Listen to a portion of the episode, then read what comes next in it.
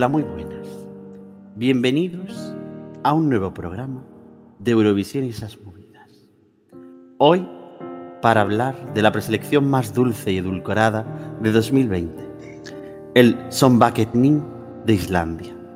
Y para ello, me acompañan los hermanos Luis Mesa Cabello. Muy buenas.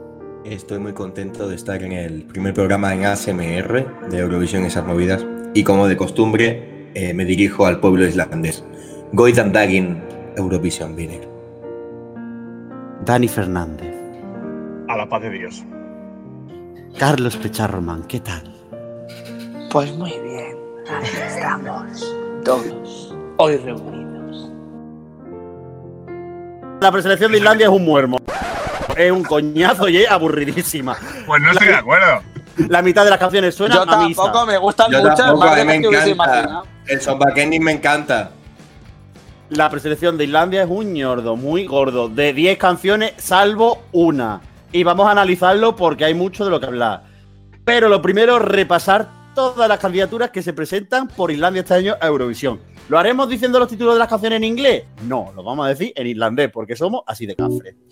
La primera de ellas es Agumbin, cantada por Brynja Mari. La segunda de ellas es Gagna Magnid de Daddy Freyr. Al mi- joder. Dima canta Al. La cuarta canción es Elizabeth que canta Elta Big. Hildur Bala Felibilur. Oye, te sale muy bien. Ya. Si yo tengo un B1 en irlandés, ¿no se nota? Bueno, esta la tengo que decir bien, porque esta está en latín. Una canción en latín en Islandia. Iva, que canta Oculus Videre. Ojo, cuidado, he dicho una canción bien después de tres preselecciones seguidas. Y Sol y Elga, Kluk Antifar, Kid Isaac, Aevintri, Mati Matt con Dreima y cierra Nina con Echo. Las 10 canciones están, como todo el mundo sabe, todos los años en islandés y en inglés, e incluso la canción en latín también tiene su versión en inglés. Primeras impresiones, Dani Fernández. Pues eh, de las 10 que hay, he intentado escuchármelas todas, lo he hecho. Mm, De la mayoría no me acuerdo, pero sí que rescato cuatro. Eh, por cierto, hay uno de ellos, Mati Matt, que fue representante de Islandia con el eh, grupo Sioni Friends, diría.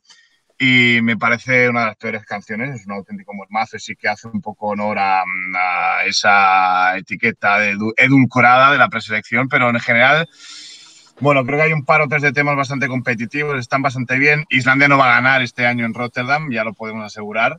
Eh, me llamó ¿No, tú mucho la atención. No, yo creo que no. mm, eh, no. Eh, No tiene y- pinta, ¿no? no tiene pinta, no tiene pinta. Y veremos si pasa la semi, ¿eh? Eso ya es demasiado aventurarnos, pero, pero bueno. Me llama mucho la atención la del grupo Dima.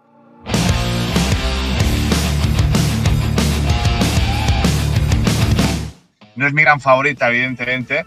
Eh, un grupo de, de rock metal que cuando empieza la canción parece que va a, ser, va a ser una cosa y luego acaba siendo otra, pero me, ha, me ha gustado. No es mi, gusto y mi estilo musical preferido, eh, pero me ha llamado mucho la atención, aunque creo que en directo va a ser difícil de defender. Vamos a ver cómo, cómo se las apañan. Eh, la canción que más me ha gustado, tirando un poco pues eh, años atrás, como me gusta hacer, la de Isol y Helga.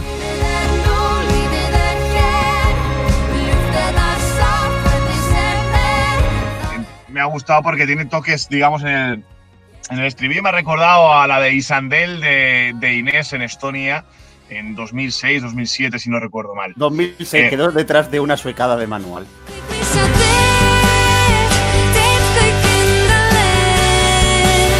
Eh, sí, pues eh, me ha gustado. Me- me- el estribillo creo que tiene, tiene cositas y es bonita. A mí es una canción que, que- que me ha gustado. Y después creo que otra que es competitiva es la de Kid Isaac.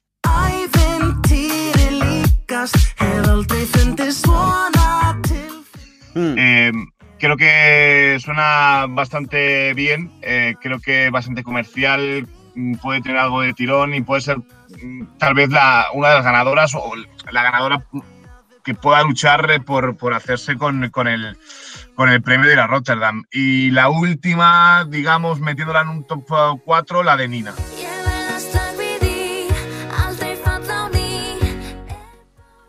Vale. Nacida para amar. No. Eh, yo con la de Isol y Elga, te digo una cosa. ¿Tú te acuerdas, Dani Fernández, de la preselección alemana de 2013? Que había una canción, una balada rancia, rancia, de estas de las power ballads que se llamaba Elevate. Era de No. una señora y un señor. No, no me acuerdo. Pues mm, búscala porque La la, buscaré. porque la la buscaré, canción de. Isol y Elga me ha recordado muchísimo. Lo que pasa que es igual de pretenciosa y la verdad es que la balada alemana estaba bastante mejor ejecutada. Luis Bueno, de.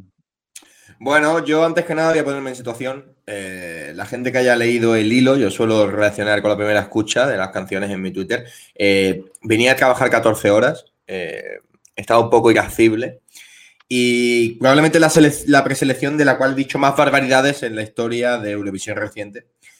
Aunque a la segunda escucha eh, me ha seguido pareciendo igual de floja. Hay un par, dos, tres canciones de la escuela, a mí me gusta llamarla la escuela de Greta Salomé, es decir, canciones escandinavas, pop, eh, todas bajo el mismo patrón, bien producidas, pero que cuentan poco. Y de ahí quizás saco yo la de Nina, eh, Echo, que para mí es mi favorita, podemos decir. Y después me quedaría igual que Dani, igual con Dima, que además mola mucho esos primeros 20 segundos que no parece rock y después eh, pega el golpe, además mm, mola los coros, me parece rock, pero no me parece tan duro y, y es sobrellevable para Eurovisión. Y por último, pues quizás la de Isol y Elga me gustó mucho la voz, eh, su voz es muy bonita, aunque puse en el tweet que es una canción Speedy Fen, que parece que te va a quitar el dolor de cabeza y al final se diluye para nada, esto es precioso. Y después me quedaría con la de Kid Isaac, que es un Nicolas Joseph de segunda, Sí. pero por lo menos es algo movido en la preselección. Hmm. Pecha. ¿Estás Pues de acuerdo con algo? Yo estoy de acuerdo en la de Kid Isaac, I've been three. Yo la tengo la tercera. Yo he hecho un top 5, pero bueno, me voy a quedar con las tres primeras. En el, te- en el tercer lugar tengo eh, I've been three, que también me parece así, eh, pues eso, más comercial, más que puede pegar entre eh, lo típico Eurofan, ¿vale? Que decimos, ¡boom! Venga, esta. Así que te vas más de primeras a esa. Luego, en segundo lugar, yo he puesto Augum Bin de Brinjamari, por Jamari, por se llama esta.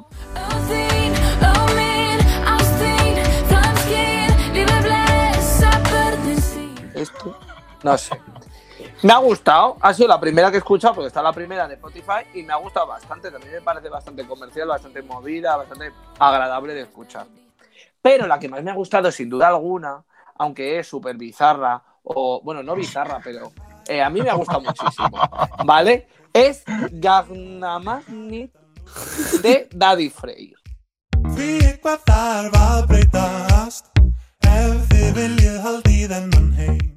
O sea, me parece que tiene rollazo. Me parece que tiene un rollazo la canción. O sea, me ha enganchado totalmente. La he escuchado hoy como 327.412 veces. Y la tengo ahí, en mi cabeza rondando, que luego a lo mejor la veo en directo y digo, ¿qué es este mierdo? Pues probablemente, porque a mí me pasa eso muchas veces.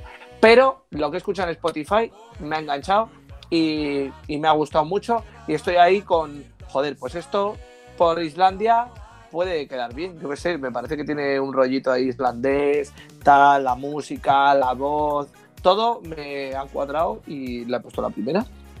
Yo siento ser el alma destructora de, de la preselección islandesa, pero Vaya, qué raro. no suelo ser tampoco el más destructivo, ¿eh? No, bueno, solo sí soy en, yo. comparación, sí en comparación a nuestras opiniones y gustos.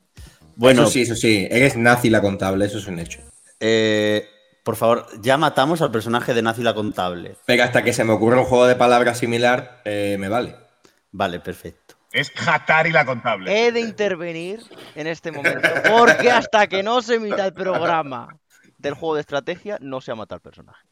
Ahí, Bueno. ahí. Yo solo tengo que decir una cosa. De 10 canciones de Islandia, solo salvo una que por lo menos me alegro de coincidir con el equipo, de que salvo la de Kid Isaac. Porque el resto... Ahora yo creo que vamos a hablar de la canción de la que todos debemos por lo menos decir algo.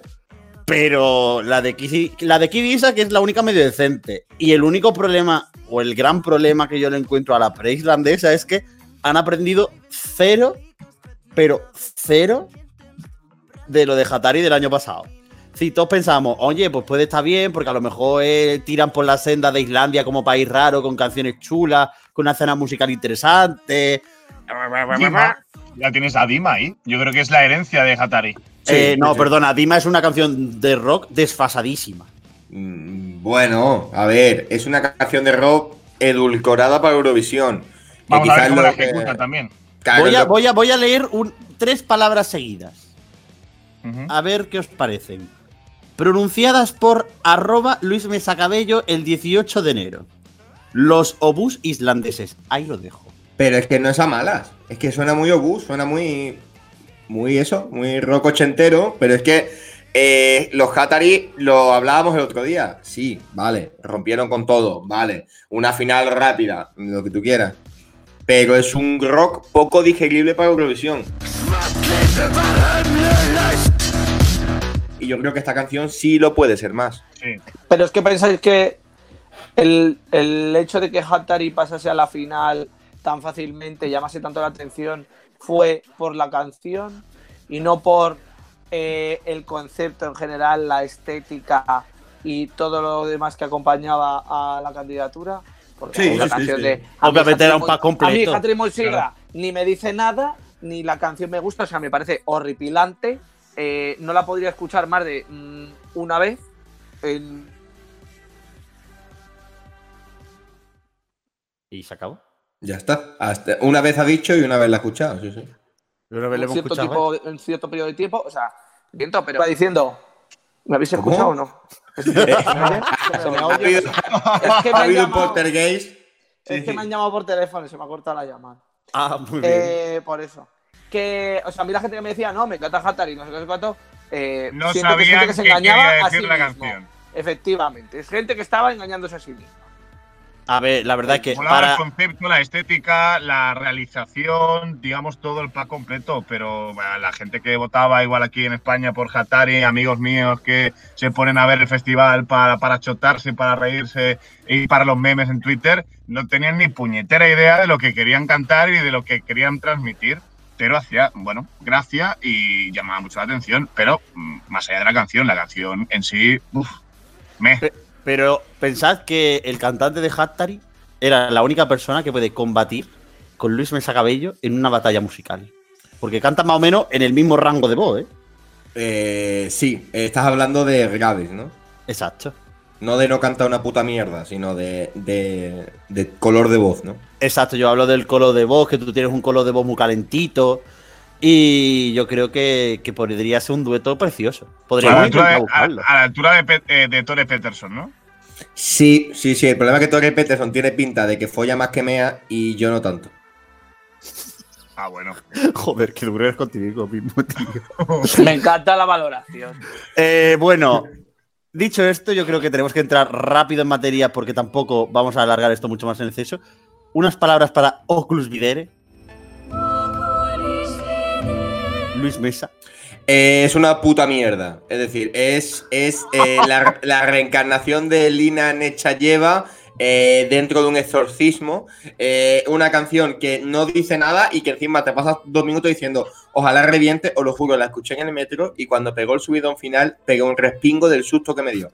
Es horrible, es horripilante. Es decir, te digo más, es netamente peor que la canción del Destinación Eurovisión del año pasado.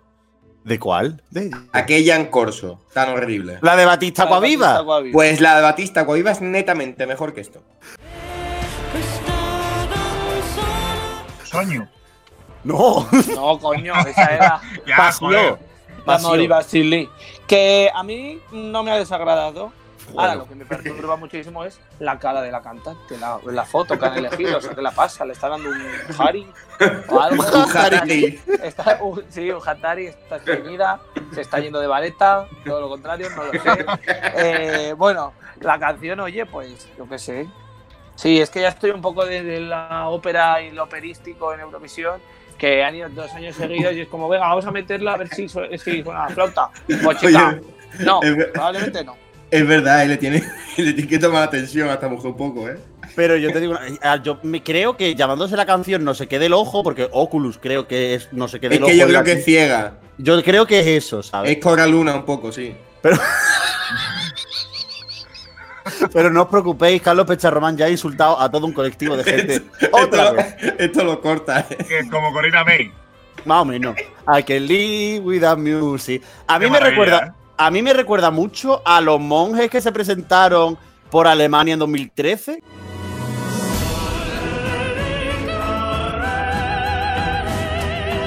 Que ayer de hecho subimos un meme que tuvo cero repercusión en Twitter. Y me recuerda mucho a eso, porque creo que de hecho Alemania se presentaron monjes en 2013, también en 2000 por ahí algún otro año más se presentaron grupos de, de monjes. Y da muy mal rollo. La Y así canción, le ha ido.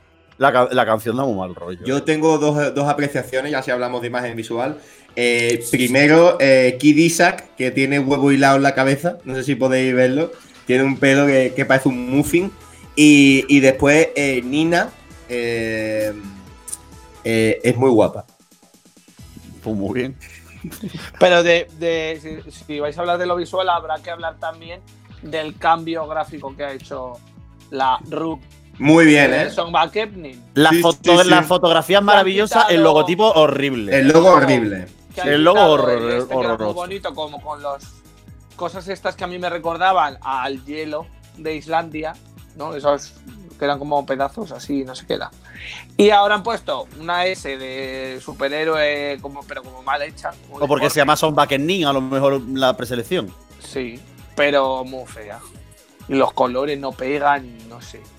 No sé cómo será luego la, la aplicado a todo el grafismo de la preselección, pero a mí me gustaba más así lo, lo gélido, oscuro, así. me- lo asociaba más a Islandia. Lo bueno es que Islandia, todos los concursantes, estoy mirando la fotografía y todos tienen cara de puesto 18 en la semifinal. Por lo menos eso lo tenemos asegurado. ¿Algo más que queramos decir antes de concluir este maravilloso podcast? Dani Fernández. Mm, poco más, creo que mm, ya lo hemos comentado. Bueno, un poco el formato, ¿no? Que son 10 canciones divididas en dos semifinales y que mm, participa una wildcard directamente, un quinto candidato directamente en la final. Así que todavía nos queda una vara en la recámara, un bonus track. A ver qué tal ese bonus track de, eh, que elijan de entre estas 10. Eh, descartamos que sea Calvo de Keino, el bonus track. Yo no lo descartaría por si acaso. Nadie puede descartar nunca a Cabo de. ah, uy, a, a Cablo. Nadie puede descartar nunca a Calvo de Keino, mucho menos en Escandinavia. Escandinavo tiene tela, te parece. Madre mía. Bueno, Realmente eh, podríamos hacer. ¿Cuántos programas del Calvo de Keino? Los que Muchísimos. quisiéramos. No tendríamos, no tendríamos fin. ya, pero muchísimos del Calvo Pero de hay que Keino. ponerle fin. Pero de Islandia no podemos hacer mucho más. Carlos Islandia ya Pecho Román. cortamos. Carlos Eh, Pecho Román, gracias por venir. ¡Venga! ¡Hasta luego! Que no se entera el- que se acaba ¿cómo Islandia. Ah, el otro día me dijo, ya dijo Alberto, hasta después portugués y ya no puedo decir hasta después irlandés. Bueno, sí, lo digo. Venga, hasta después irlandés. Luis Mesa. Vida ahora, Vini. Para ti también. Dani Fernández. ¡Hala! Hasta más ver. Temprano por estar. Gracias Ah, por, haber, por haberme dejado participar tan ampliamente en este programa.